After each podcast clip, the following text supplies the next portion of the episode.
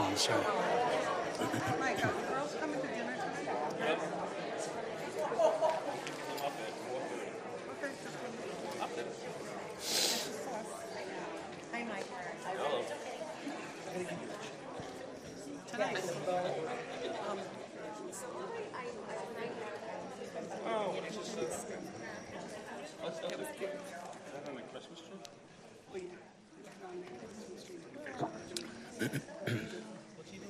checking his phone. He's working off.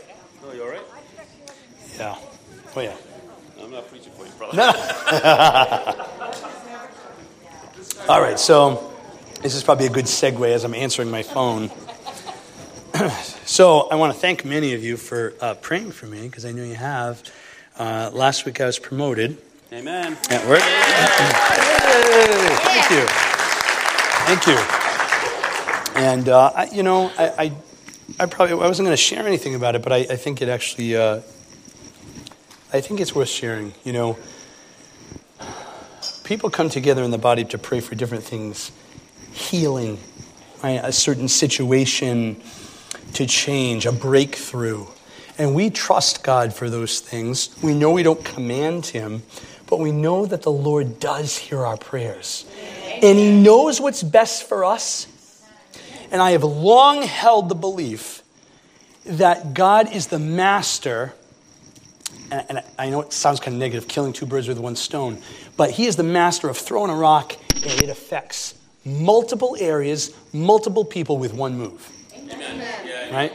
So, um, anyways, I, I share that, and there's, there's more to that. There's more of that tale. But um, truth be told, uh, I was promoted, and I was. Uh, you know, what happens is when you're promoted as a lieutenant, you go to the bottom of the list of lieutenants. So there are six of us, and I'm at the bottom. And that means I go back to third shift, and my life is, oh boy, I come in here exhausted first thing in the morning. You, you see me, I've done that. It's tough, right? Well, not only was I promoted, but I was appointed into a very specific position. Um, and uh, in this position uh, is usually one that's filled by a senior person, usually not the most junior. Um, so now I'm the detective commander um, at the police department. Thank you.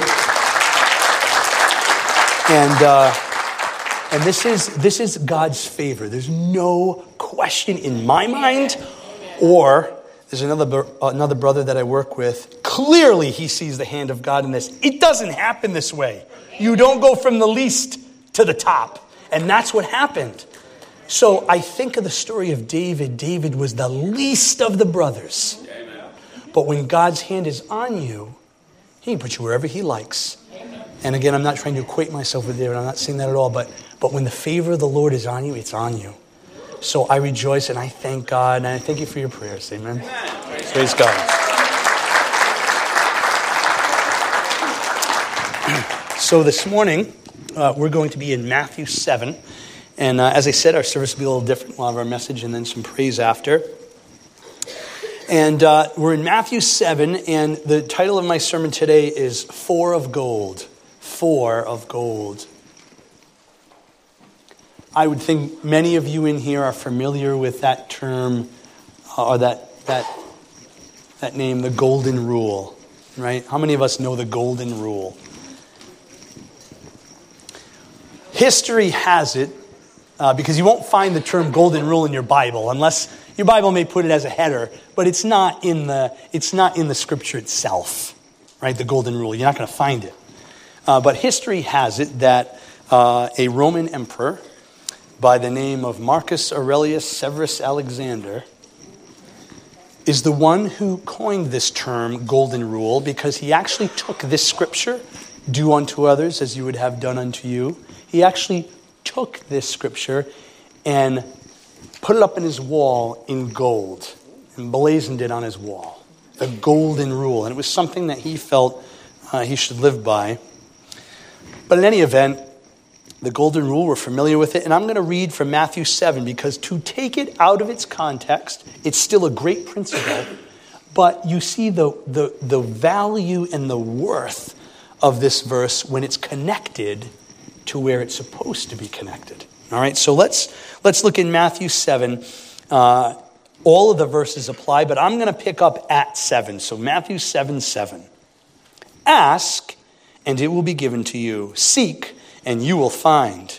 Knock, and the door will be opened to you. For everyone who asks receives, the one who seeks finds, and to the one who knocks, the door will be opened. Which of you, if your son asks for bread, will give him a stone? Or if he asks for fish, will give him a snake? If you then, though you are evil, know how to give good gifts to your children, how much more will your Father in heaven give good gifts to those who ask of him? So, in everything, do to others what you would have them do to you. For this sums up the law and the prophets. Jesus is speaking these words. And remember that when Jesus is speaking in the Sermon on the Mount, Jesus is in many ways reinterpreting scripture that they already knew. He refers to Deuteronomy, to Leviticus. He brings forth scripture that, that was well known, but he presents it in a slightly different way that you would gain the full understanding. How amazing that God would teach us directly and say, You have heard it said. You have heard it said, but I say. And sometimes we need people to speak the truth to us in a clear way and maybe just a way we hadn't heard it before, and it rings something inside of you and it awakens something inside of you. You know, the Holy Spirit, He knows how to speak to each one of us. And I am convinced that the Holy Spirit speaks differently to each of us. You don't necessarily know when the Holy Spirit's speaking to me, nor do I know when He's speaking to you. But truth is truth, brothers and sisters.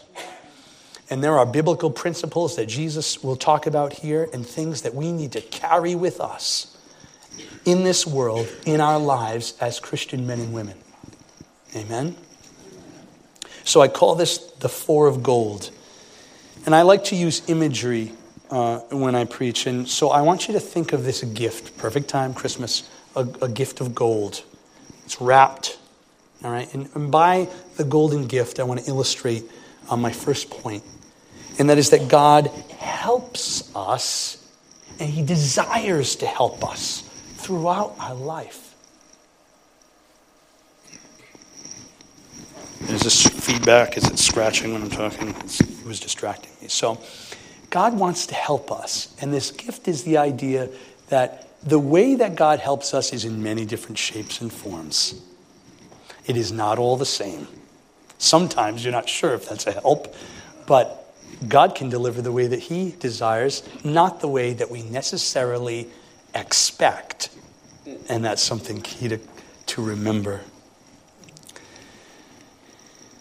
In Matthew 7 8, we read this For everyone who asks receives, and he who seeks finds, and to him who knocks it will be opened. James, the book of James, also tells us that the source of everything good in our lives is God. Every good gift and every perfect gift is from above and comes down from the Father of lights, with whom there is no variation or shadow of turning. Every good thing comes from God, but is there a part in this that we play? Is our relationship and the, we, the way that we conduct with other people, is that important? Does that matter to God and His desire to help us? Is there a connection there? So we're going to go further. I ask you this directly Do you have a part, a, an absolute integral part? Do you have a part to play in the way that God deals with us? Hmm. Hmm. I'll let you think about that for a moment. In, in the Beatitudes in Matthew 5, there is this verse Blessed are the merciful, for they shall obtain mercy. Hmm. Anybody need to hear it again? We all want to receive mercy when we need it, but we may not always be eager to extend it to others when they need it. That's hard. God clearly expects us to be merciful if we are to expect to receive the same from Him. Matthew 6, we notice a similar principle. This is applied to forgiveness and forgiving. Matthew 6:12 Forgive us our debts as we forgive our debtors. More of this connection business going on. A clear connection is made the time between being forgiving toward others and receiving God's forgiveness for ourselves. How about judging others? Jesus makes it quite clear that when we receive judgment from Him, we will receive it in the same manner that we judge others. Judge not that you be not judged. For with what judgment you judge, you will be judged. And with the measure you use, it will be measured back to you. Matthew 7 1 through 2. Jesus Christ himself is whose judge? Ours. Mm. Isn't that wild to think about it? Jesus is saying this. I love that. He's our judge, and he's telling the people right then and there be careful how you judge other people. He doesn't say, because I'm going to judge you, but you know what? That's exactly how it is. I will judge you. Take a deep breath. Holy Spirit, hallelujah. Speak to me, O Lord. So, this passage is telling us that when we judge others, we're setting the standard by which we will be judged. You're setting the standard. Matthew 7 7 Ask and it will be given to you, seek and you will find, knock and it will be open to you. These are wonderful assurances from God. He wants us to go to Him, wants us to call on Him, wants us to knock on that door. I love when Pastor Mike says, pound it on the throne room doors. That's your, right? That's his, he coined that. Pound it on the throne room door. Right? God wants us to do that. Be persistent. Knocking. As a good parent, come to me. But God has the perfect understanding and flawless judgment to decide how and when He's going to fulfill that when you call upon Him. Because it might not be exactly what you expect. Amen? So, in the first this first point, I said there's the gift. He always wants, he has this desire to help us. It's the gift, many shapes and sizes. The second of the imagery that I want to present to you today are glasses, golden glasses. So there's the golden gift and golden glasses. Golden glasses, and this is point two, that God always sees what is absolutely best for us. Mm. Those glasses Right? I'm getting to that point in my life where I need to wear them and see a little more clear. His clarity with those glasses is beyond anything we could ever know. He sees right through bone, marrow, and spirit, looks into the center of a human being, knows what you need, what I need. Amen? So the golden glasses. In James 1:17 we said that every good gift and every perfect gift comes from above. I ask you this, moms and dads in this room today, has your 10-year-old asked you for a motorcycle for Christmas? I'm not talking about the Matchbox motorcycle. I'm talking about Harley Davidson, monkey bars.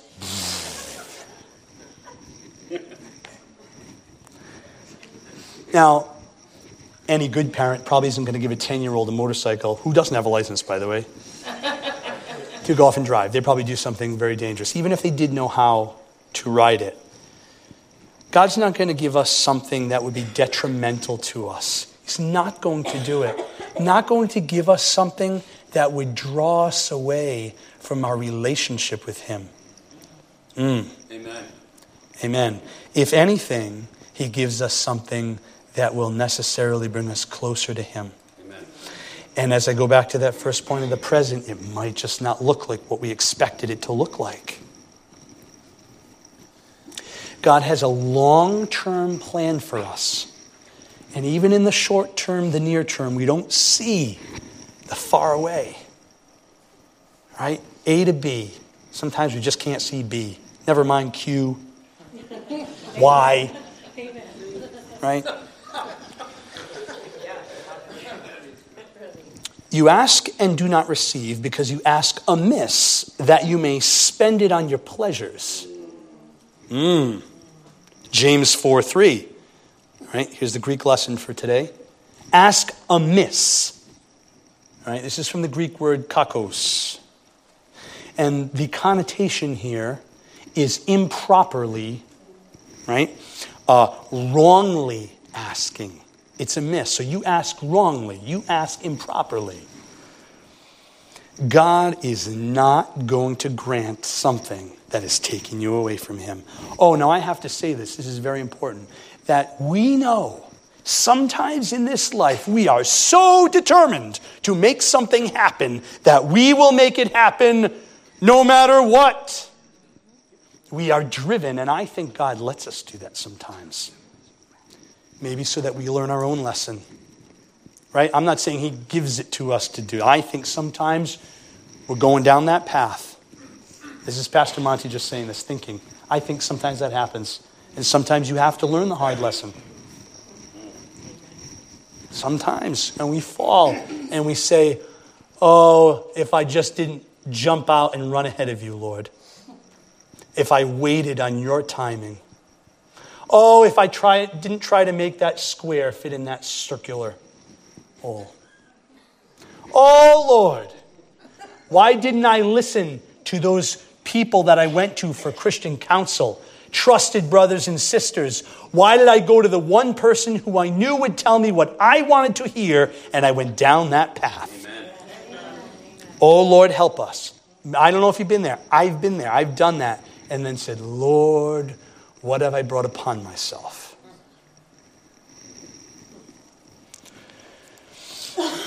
I guarantee you that the gift that God gives will be better than the gift you could have thought up and contrived on your own. Paul asks thrice Take this away from me. Take the thorn away. Take it away. My grace is sufficient for you, Paul. My grace is sufficient. He didn't take it away. I think Paul could have asked 50, 100 times, 1,000 times. I don't think it was going to happen. Teaching Paul a lesson. My grace is sufficient unto you.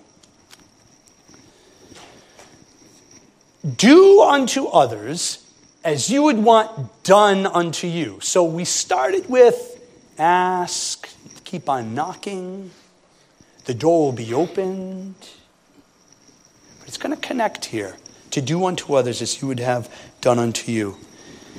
The golden rule in our lives will absolutely have a direct impact on how God will deal with us. He's telling us that outright. There's nothing hidden there. There's nothing hidden. And sometimes God allows us to go through these periods of waiting to build our character, to shape us, to mold us, to try us. I always love that image, right, of the ironsmith, right, who's working that piece of metal. And he's beating that thing, and he's working it and he's making it into an artifact of his creation, something that he wants to see, and he keeps working it until it's so shiny that it reflects his own face in the metal. And that is us. We are that metal. And God wants to see his own image in us. Amen. So, these trials that we go through, these challenges, this period of waiting, it's all part of it, the way that God wants to respond. Romans 13, 8 through 10. Let no debt remain outstanding except the continuing debt to love one another. For he who loves his fellow man has fulfilled the law. The commandments do not commit adultery, do not murder, Do not steal, do not covet, and whatever other commandment there may be are summed up in this one rule love your neighbors as yourself. Love does no harm to its neighbor.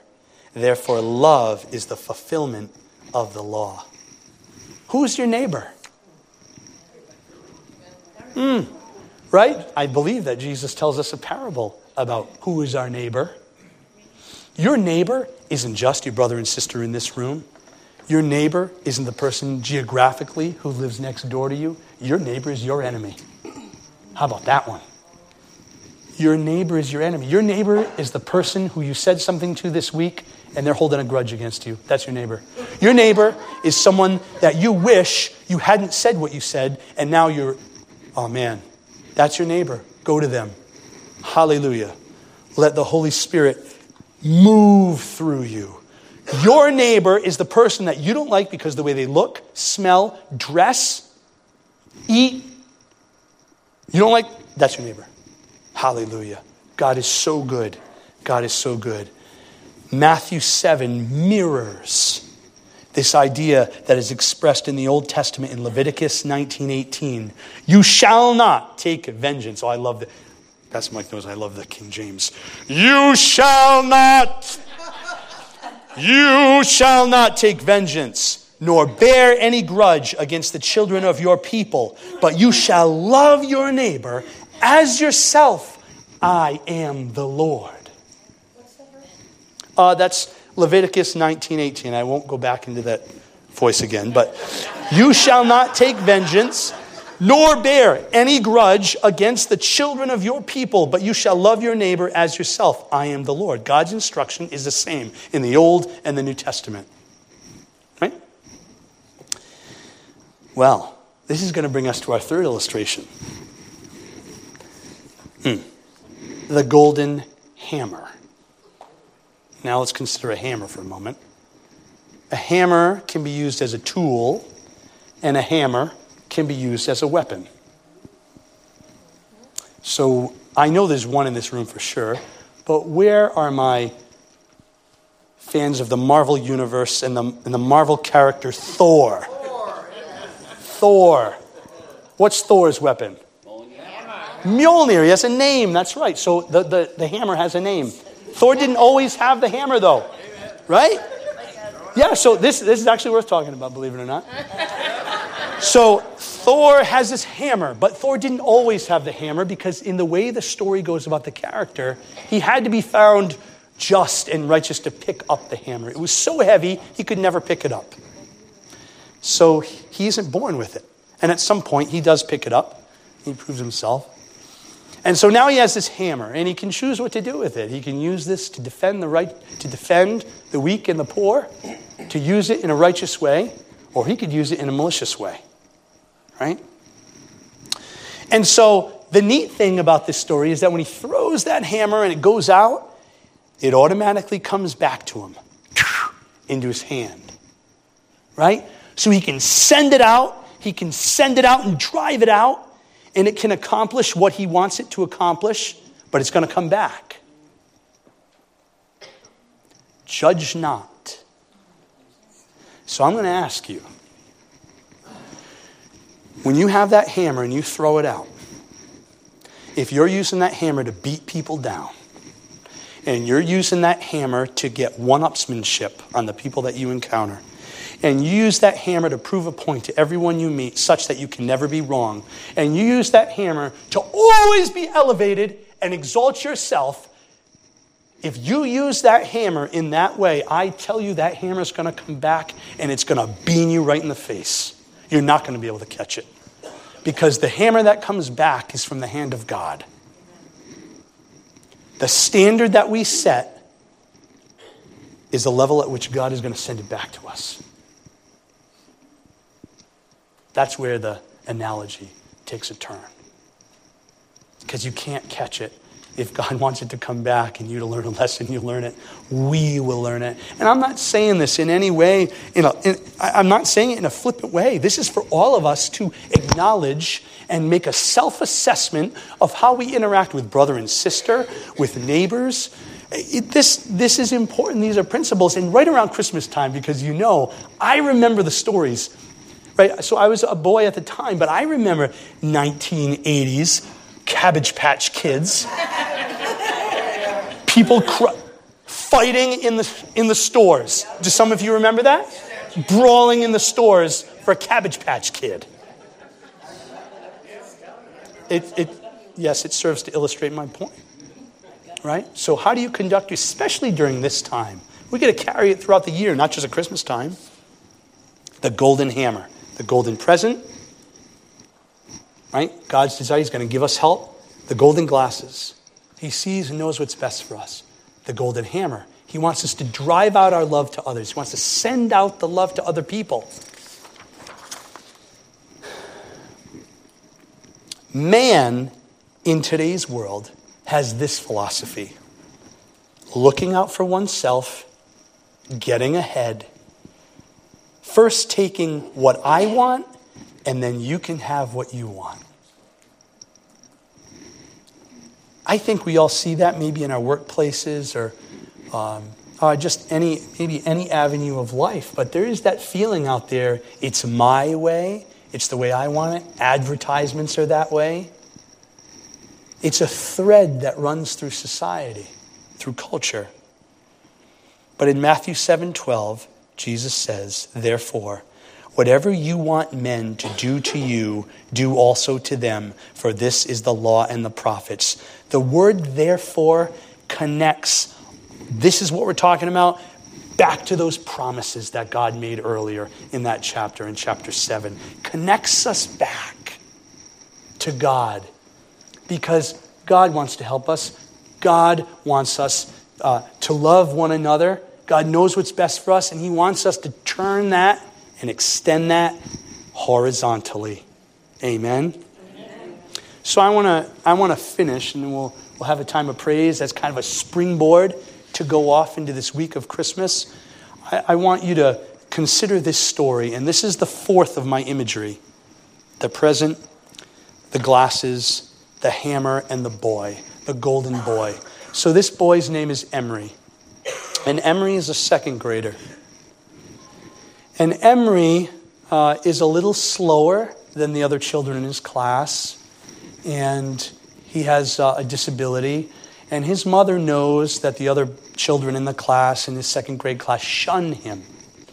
And so they, they kind of they treat him differently, poorly.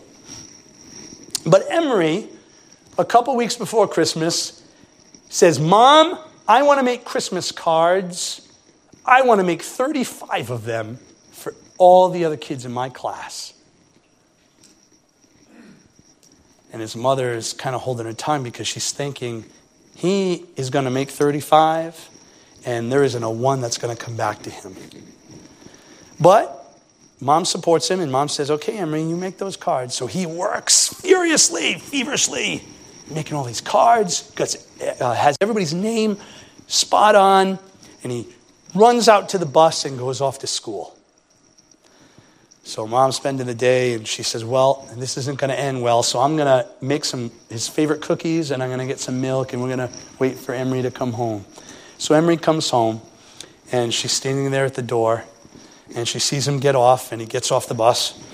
He's got nothing in his hands, and he's stomping and tromping, going down, and he walks off the bus, right through the door, right past his mother, and she's kind of standing there seeing that there's nothing in his hands as she expected. And as he's passing her, he says, Not a one, not a one, not a one, mom, not a one. And she's holding back her tears, right? Not one kid has given him a Christmas card. And then he says, Not a one, mom. I didn't forget, not a one name. Not a one.